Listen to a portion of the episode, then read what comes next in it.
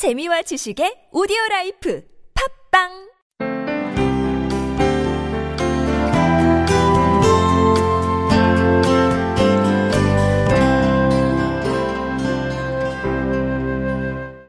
오늘 나눌 말씀은 룻기 말씀입니다.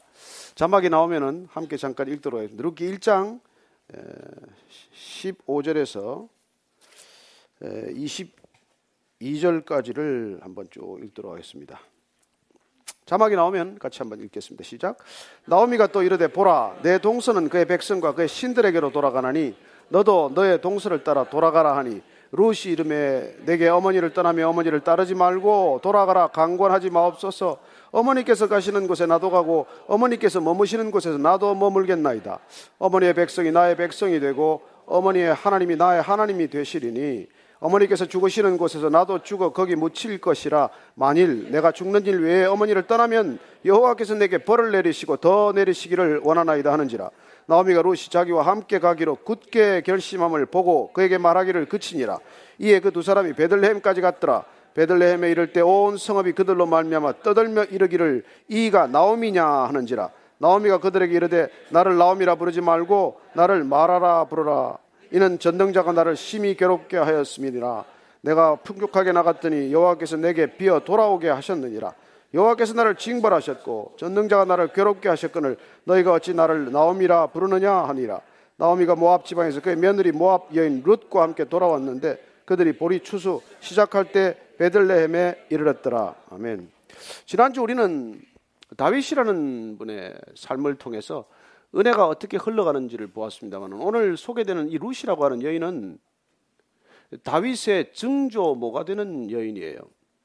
모압 여인입니다. 성경을 읽어보면 뭐 아시겠지만은 모압 여인이란 우리로 치면 굉장히 이렇게 사람 취급을 못 받는 족속이에요.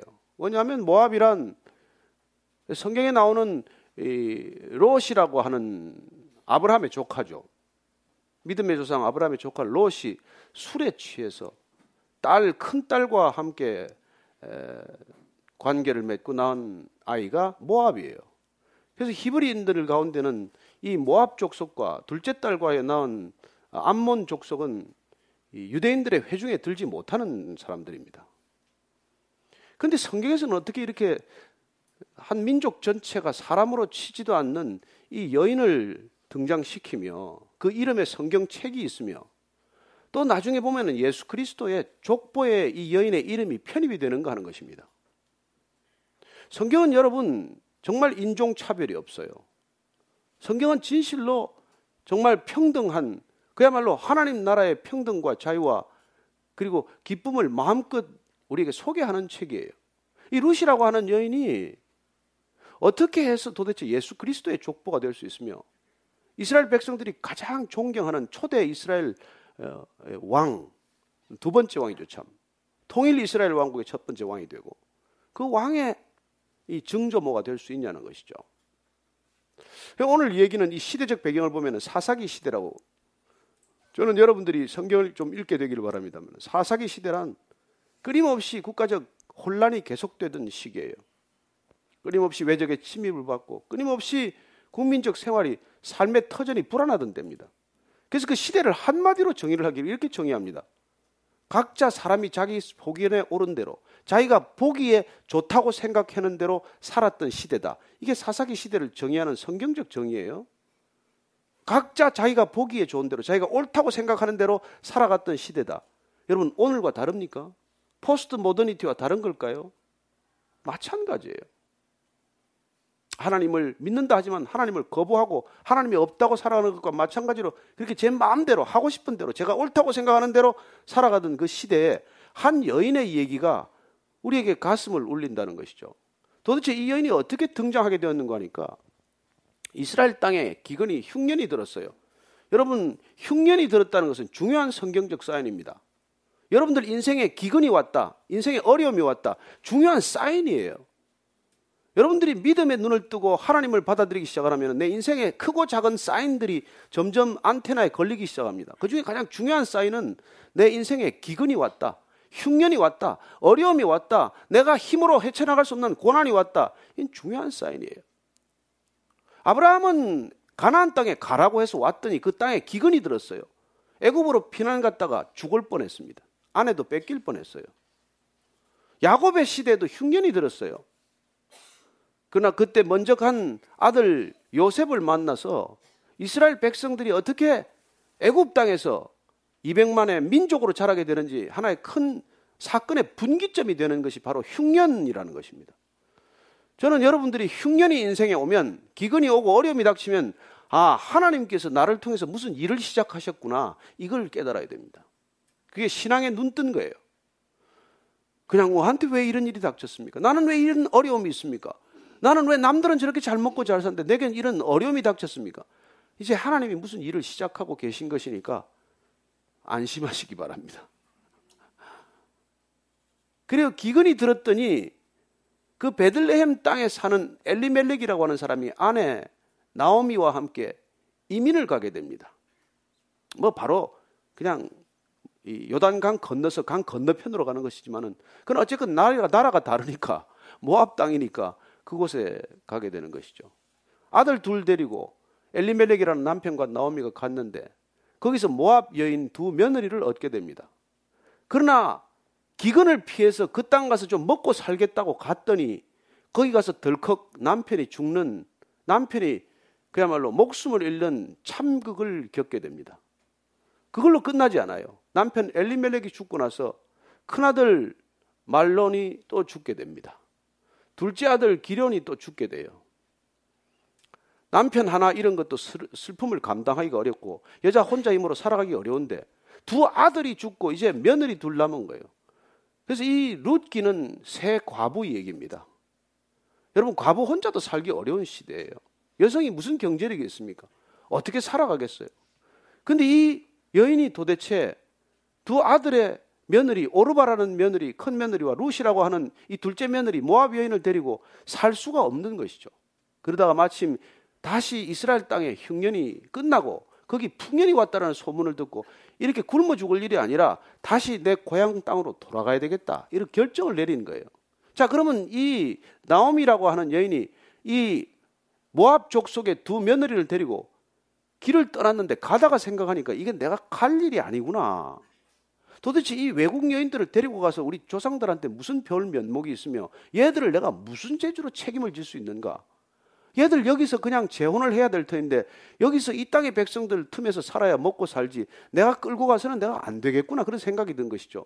그래서 며느리 둘을 놓고 다시 설득을 시작합니다. 니네들 땅으로 돌아가라. 친정으로 돌아가라. 가면은 친정 아버지가 매개는 줄 거 아니냐. 그랬더니 두 며느리가 다 안 가겠다고 눈물을 흘리더니 속마음이 조금 있다가 드러나요. 오르바는 그냥 자기 부모님께로 돌아갑니다. 그러나 웬일인지 이 두 번째 며느리 룻은 끝까지 시어머니한테 따라가겠다고 결정을 하고 하는 말이 이 성경의 유명한 기특한 말이 된 거예요. 어머니의 하나님이 나의 하나님이고 어머니의 민족이 내 민족이고 어머니 땅이 내 땅이라는 거예요. 이런 이 룻의 결정, 이 결정을 오늘 우리는 은혜를 따라가는 결정 이라고 우리는 오늘 말씀의 제목을 붙인 것입니다. 도대체 왜? 여러, 저와 여러분들이 한번 이 입장이 됐다고 한번 생각을 해 보십시다. 아니, 시어머니도 과부고, 나도 과부가 됐는데, 그 과부 시어머니 따라가서 먹고 산다는 보장도 없고, 돌아가 봐야 아무것도 득이 없어요.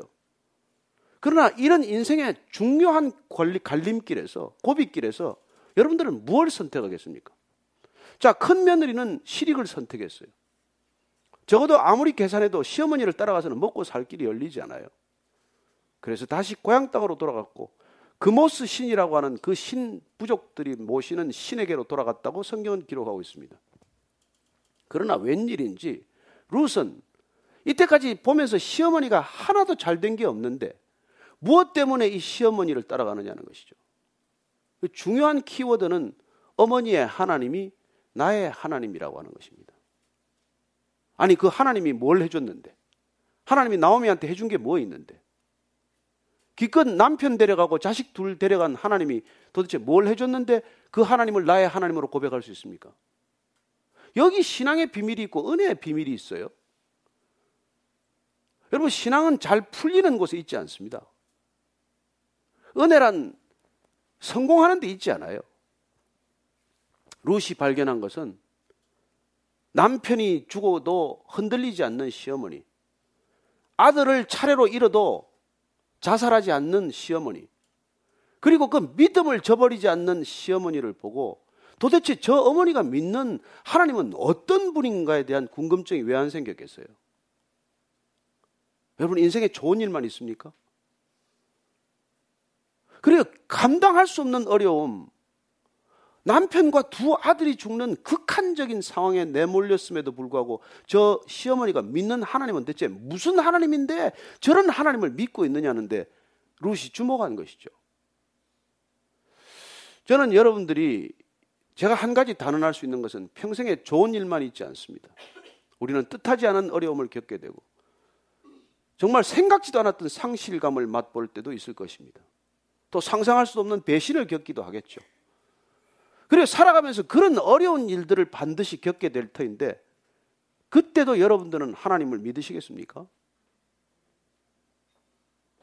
그때 여러분들이 하나님을 믿으면 그때 하나님이 전해지는 하나님이 됩니다. 여러분들이 성공하고 돈 벌고 잘 되면 하나님 믿는다고 해서 하나님이 전해지지 않아요. 여러분들은 아마 부러움의 대상이 되겠죠. 여러분들은 아마 시기와 질투의 대상이 될 거예요. 그러나 여러분들을 보고 믿음을 적어도 결단하지는 않습니다. 여러분 믿음은 그런 데서 싹 트지 않아요. 오늘 이 룻이 도대체 다윗의 증조모가 된 까닭은 그가 인생의 현실적인 두 가지 갈래길에서 적어도 인간적인 계산과 인간적인 주판알을 튕기면서 덕을 선택한 것이 아니라 누가 봐도 손해지만 누가 봐도 도저히 결단하기 어려운 손실의 길이지만은 하나님을 믿는 믿음의 길, 어떤 상황에서도 흔들리지 않는 믿음을 가진 시어머니의 믿음, 그 믿음의 대상인 하나님을 선택했기 때문에 이 룻은 그야말로 예수님을 뒤에 낳는 그런 족보에 편입이 되었다는 것입니다. 저는 여러분들이 인생의 수많은 갈래길에서 수많은 선택을 앞두고 살겠지만 그럴 때 반드시 이 룻을 기억하게 되시기를 바랍니다. 꼭 내가 이해를 따라가야 되나? 이익을 선택해야 되나? 아니면은 손해가 나더라도 이게 하나님이 원하시는 길인가? 그래요. 여러분들이 하나님을 택하면 하나님은 여러분을 반드시 택하실 것입니다. 그게 믿음이에요. 여러분들이 하나님을 따르기 시작하면 하나님께서 반드시 여러분을 인도하게 되실 것입니다. 아무도 없는 길을 들어갔지만 그때는 다시 추수 때였어요. 기댈 곳이 없지만 이제 추수 때가 되었기 때문에 이삭을 주우러 간 곳이 보아스라는 사람의 밭에 가게 됩니다. 거기서 룻은 보아스를 만나게 되고 이 보아스는 알고 보니까 나오미의 집안을 일으켜야 할 책임이 있는 혈족이었고 그런 혈족 한 집안을 다시 일으켜야 할 책임을 진 혈족을 고엘이라고 히브리어로 부르지만은 영어로는 Redeemer예요. Redeemer. 구속자라고 합니다. 그 Redeemer라고 하는 호칭은 다윗의 이 증조부에도 적용이 됐지만 나중에 뒤에 올 예수님께도 Redeemer라는 호칭은 적용됩니다. 그분은 우리 같이 파산한 사람들을 구원하기 위해서 이 땅에 오셨기 때문이죠. 그리고 인생은 부도가 난 것 같고 파산한 것 같은 그 나오미가 며느리 하나, 이방 며느리 하나, 모압 며느리 하나 데리고 다시 베들레헴으로 돌아왔지만 그리고 다른 사람들에게 그 나오미는 이렇게 말합니다. 나를 나오미라고 부르지 마라. 나는 말하다, 쓰다. 내 인생은 쓴 괴로운 분이다. 이렇게 말했지만 하나님께서는 그 이삭을 줍는 보아스의 밭에서 룻과 보아스가 만나게 하고 그리고 다시 이 나오미 집안을 일으켜서 거기서 오벳이라는 아들이 태어나게 되고 그리고 이세라고 하는 그 다음 아들이 태어나고 그리고 다시 다윗이라고 하는 아들이 태어나는 것을 보게 됩니다. 저는 여러분들이 인생의 모든 계산을 단대, 당대에만 생각하지 않게 되기를 바랍니다.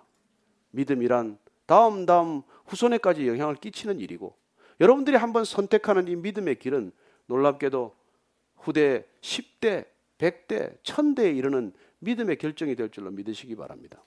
손에 그 손에는 결코 짧은 손일지는 몰라도 긴 안목에서 영혼의 관점에서는 절대로 손해보지 않습니다.